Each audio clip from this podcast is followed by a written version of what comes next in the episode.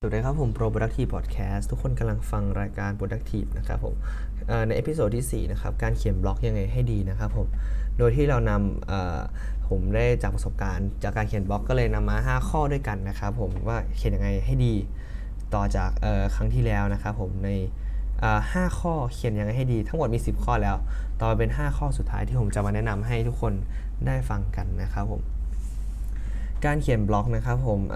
ในข้อแรกก็คือ empathize นะครับข้อหมายของ empathize ก็คือตรงตัวของคำศัพท์นี้เลยก็คือการเอาใจใส่ การเอาใจใส่ก็หมายถึงว่า การที่เราจะเอาใจใส่ให้กับผู้ฟังหรือว่าผู้อ่านก็ตามนะครับผมในแพลตฟอร์มที่เราดูแลอยู่ เราต้องมีการตอบกับข้อความที่ลูกเพจสนมีความสนใจหรือว่าเอ่อ user คนอื่นที่ผ่านไปผ่านมาในคอนเทนต์ของเราเนี่ยเกิดความสนใจแล้วเกิดข้อสงสัย การที่เรามีความใส่ใจต่อตรงนั้นเนี่ย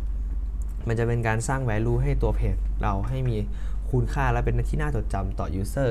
แล้วมีโอกาสที่เขาจะกลับมาที่เพจของเราอีกรอบหนึ่งนะครับผม ซึ่งเป็นสิ่งที่สำคัญมากในการทำเพจนะครับผม หรือว่าการเขียนบล็อกก็ตามนะครับ แต่ว่าการเอาใจใส่ไม่ใช่มีแค่การตอบกลับข้อความอย่างเดียว มันเอ่อมันหมายถึงว่าเวลาเราทำเพจหรือว่ายังไงก็ตามเนี่ย การที่เราใส่ detail หรือการรูปแบบ process ทุกอย่างในการทำกระบวนการของการเขียนบล็อกเนี่ย หรือทำเพจของโพสต์โพสต์หนึ่งก็ตามเนี่ย ทุก process มันมีความสำคัญอยู่แล้ว เราต้องเอาใจใส่ทุกกระบวนการอยู่แล้ว ในส่วนของ e m p a t h i z e เนี่ยก็หมายถึงการครอบคลุมทุกอย่าง รวมถึงการที่เราดูแลลูกเพจจำนวน user ลูกค้าที่เข้ามาในแพลตฟอร์ม หรือว่าตัวเพจของเรานั่นเองนะครับผมข้อที่2นะครับการจัดส่วนให้อ่านจัดสัดส่วนให้อ่านง่ายมากขึ้นนะครับผมการจัดสัดส่วนก็หมายถึงการเขียนยังไงให้หน่าอ่านตรงที่การ เราเว้นบรรทัด หรือว่าเขียนข้อความที่ยาวมากๆ เราก็ต้องมีการเว้นบรรทัดข้อความให้แบบมีการถ่ายเทของข้อมูลที่แบบว่าไม่แน่นจนเกินไป คือถ้ามันแน่นเกินไปเนี่ยเวลาเราอ่านเนี่ยความเอนจอยในการอ่านมันจะต่างกัน การที่เราเว้นให้มันพอดีเนี่ยบางคนอะไม่ได้อ่านทั้งหมดถูกไหมครับอาจจะอาจอาจจะไม่ได้อ่านตั้งแต่ต้นจนจบอาจจะมองผ่านๆก่อน แล้วดูตรงไหนที่เป็น key subset ที่สำคัญเสร็จแล้ว เขาก็จะทำการอ่านทีหลัง อันนี้ผมเป็นผมจะแบบว่า เวลาผมเข้าไปในบล็อกของใครสักคนหนึ่ง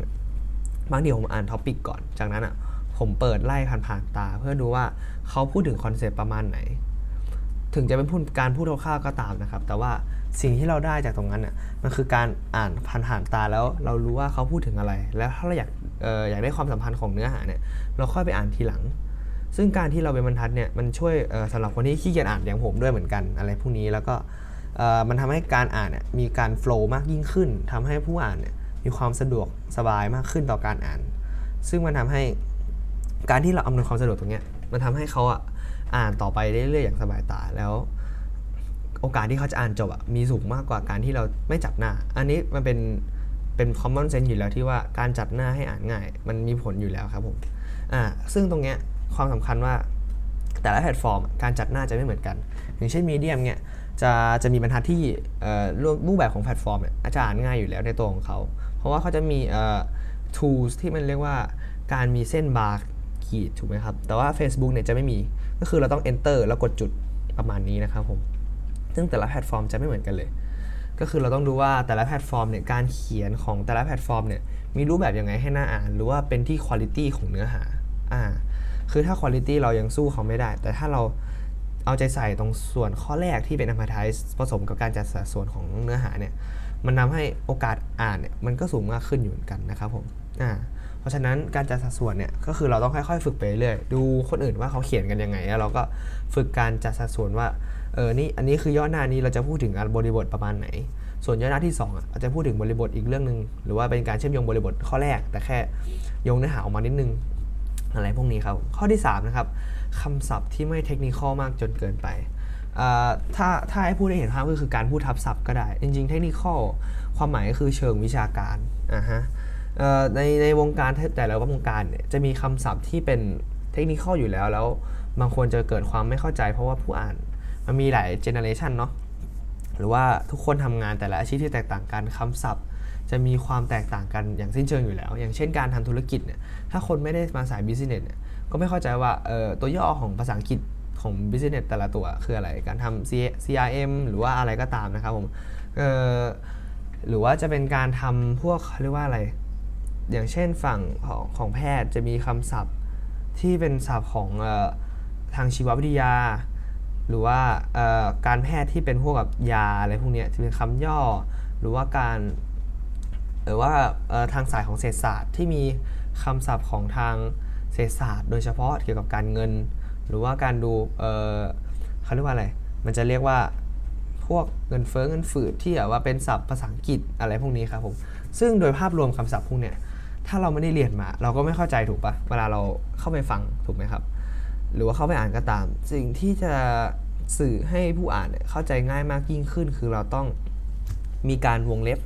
ข้างท้ายว่าคำย่อเนี่ยคืออะไร หรือว่าเราเขียนอธิบายไว้ด้านหลังเลยก็ได้ เป็นบนในวงเล็บจะดีกว่า ถ้าสมมติว่าเราไม่อยากให้บทความมันดูรกจนเกินไป เราก็ควรที่จะเขียนวงเล็บเป็นคำศัพท์ และให้เขาไป search ทีหลังก็ได้ ส่วนมากผมจะเห็นคำศัพท์ย่อแล้ว ถ้าเขาเขียนคำเต็มเนี่ยผมก็ไป search Google ว่าแบบคำนี้หมายถึงอะไร ซึ่ง มันถามว่าเราควรที่จะเขียนความหมายของมันทั้งทั้งทั้งทั้งทั้งก้อนเลยหรือเปล่า ความจริงแล้วไม่จำเป็นเลยครับ เพราะว่าอยู่ที่ว่าเราเขียนกลุ่มเป้าหมายให้ใคร อย่างเช่นเราเขียนทางด้านของmarketing มันจะมีคำศัพท์ของมันอยู่แล้วแบบมีทฤษฎีอะไรที่เป็นเกี่ยวกับทาง marketing อย่างอย่างเช่น customer journey ที่เป็นการทางของของผู้บริโภคที่แบบตั้งแต่ต้นจนจบเนี่ย ถ้าคนไม่เข้าใจกับกับ marketing เนี่ย จะไม่รู้ว่าไอ้คำศัพท์คำเนี้มันหมายถึง process อะไร ซึ่งคนที่จะมาอ่านก็คือคนที่สนใจ marketing ถูกไหมครับ โดยส่วนใหญ่แล้วคำศัพท์เทคนิคเนี่ย จะมีปัญหาเวลาที่คนที่ไม่เคยอยู่ในแวดวงการของออความรู้ศาสตร์นั้น แล้วเข้าไปดู จะเกิดความไม่เข้าใจ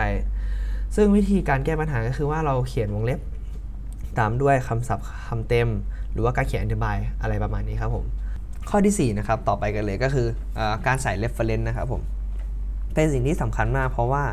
เเวลาเราเขียนข้อมูลอะไรก็ตามเนี่ยการเขียนบทความเนี่ยเราควรใส่ reference เสมอเราเรามีการอ้างอินอ้างอิงของการเขียนบริบทของบทความนั้นๆบางบทความเนี่ยเป็นบทความที่เป็นทางวิทยาศาสตร์ ซึ่งแน่นอนว่าคนอ่านต้องการความน่าเชื่อถือว่าแบบเออมันเป็นแฟกต์ไม่ใช่การที่แบบเราโม้มันโนขึ้นมา เราควรที่จะมีการอ้าง reference หรือว่าการอ้างอิงขึ้นมา เพื่อสร้างความน่าเชื่อถือให้บทความว่า ออมันเป็นจริงนะอะไรพวกนี้ ซึ่งถามว่า reference มีความน่าเชื่อถือมากขึ้นไหมเองซึ่งแน่นอนว่าอยู่ที่ว่า reference นั้นเอามาจากที่ไหน ก็คือผู้อ่านต้องไปกด reference เอาเองว่าเออบทความเนี้ยอ้างอิงมาจากอะไร ไปแปลมาบทความงานวิจัยของที่ไหนอะไรก็ตามอะไรพวกนี้นะครับผมซึ่งการเขียน reference เนี่ยในทุกๆอย่างมันควรที่จะเขียนเพราะว่าบางอย่างไม่ได้ เราไม่ได้ขอทางโดยตรง แต่บางบางอย่างมันมันสามารถนำมาใช้ได้เลยนะครับผมในเชิงพาณิชย์ อันนี้ไม่แน่ใจเหมือนกันแต่ว่าโดยส่วนมากผมจะเขียน reference เสมอ อย่างเช่นการใส่รูปภาพก็ตามนะครับ การใส่รูปภาพก็ควรที่จะใส่ reference ข้างในนะครับผมเป็นชื่อเว็บไซต์ก็ได้ เพื่อให้ป้องกันทางกฎหมายด้วยส่วนหนึ่งนะครับผมข้อที่ 5 นะครับผมคิดถึงสิ่งที่ผู้อ่านจะได้จากบล็อกบล็อกนั้นเสมอ อันนี้เป็นข้อที่ค่อนข้างที่สำคัญนะครับผม ยกเว้นเราจะเขียนบล็อกไปแบบทื่อๆ เราไม่ได้ต้องการอะไรสิ่งที่จะเป็นต่อยอดในอนาคต แบบว่าเราไม่ได้หวังตรงนั้น เราแค่เขียนบล็อกเฉยๆ เพื่อแบบเราต้องการ reflect ตัวเอง เพื่อสะท้อนตัวเองว่าเราได้อะไรจากวันนี้นู่นนี่นั่นอะไรก็ตามเป็นไลฟ์สไตล์ของเรา อันนี้อยู่ที่ว่าเราต้องการอะไรนะครับผมในการเขียนบล็อกโอเค ในการเขียนบล็อกนะครับผมในในคิดถึงสิ่งที่ผู้อ่านจากบล็อกนั้นเสมอก็คือว่าให้เรานึกถึงว่าเราเขียนบล็อกนั้นน่ะ สิ่งที่ผู้อ่านจะได้คืออะไร อย่างเช่นเราเขียนเกี่ยวกับสุขภาพ เราต้องการให้คอนเทนต์ของของบล็อกนั้นน่ะสะท้อนไปว่า การแก้ปัญหาสุขภาพด้านนี้จะทำยังไง อย่างเช่นการลดความอ้วน เราเขียนบล็อกเกี่ยวกับการลดความอ้วน จุดประสงค์สิ่งที่ผู้อ่านจะได้ก็คือว่าผู้อ่านเนี่ยจะได้รู้ว่าต้องทำยังไงเพื่อจะลดความอ้วน หรือว่ามีวิธีการยังไงที่จะ รักษาสุขภาพทางด้านเอ่อของ user คนนั้นที่จะแก้ปัญหาในความอ้วน ที่จะลดวิธีการแก้ปัญหาการโภชนาการต่างๆ อะไรพวกนี้ครับผมอาหารนี้ก็เป็นตัวอย่างว่าสิ่งที่ผู้อ่านจะได้คืออะไร เราต้องนึกถึงเสมอว่าเวลาเราเขียนบล็อกอะไรออกไป แล้วมันเป็นสื่อบนโซเชียลออกไปเนี่ยต้องคิดเสมอว่าเราให้อะไรกับเขาแล้วมันช่วยแก้ปัญหาอะไรกับ ผู้ผู้อ่านหรือว่าผู้ฟังก็ตามนะครับ ไม่ว่าเราจะทำแพลตฟอร์มไหน ซึ่งข้อ 5 เนี่ยสามารถใช้ได้ทุกเรื่อง ไม่ว่าจะทำวิดีโอคอนเทนต์ เขียนบทความหรือว่าโพสต์ Facebook ทั่วไปอะไรพวกนี้ครับผม ก็อยากให้ทุกคนเห็นความสำคัญในส่วนส่งของตรงตรงนั้นนะครับผมก็เดี๋ยวทวนกันอีกรอบหนึงนะครับผมว่า 5 ข้อมีอะไรบ้างนะครับผมก็ข้อข้อแรกนะครับผมเอ่อข้อแรกก็คือ empathize ข้อที่ 2จัดการจัดสัดส่วนให้อ่านง่ายนะครับผมข้อที่ 3 คำศัพท์ไม่เทคนิคมากจนเกินไป ข้อที่ 4 ใส่ reference เสมอ และข้อสุดท้ายคิดถึงสิ่งที่ผู้อ่านจะได้จากบล็อกบล็อกนั้นเสมอครับสำหรับวันนี้ Productive Podcast ก็จบเพียงเท่านี้นะครับผมใน episode ที่ 4 ขอบคุณทุกคนที่รับฟังและติดตามนะครับผม สวัสดีครับ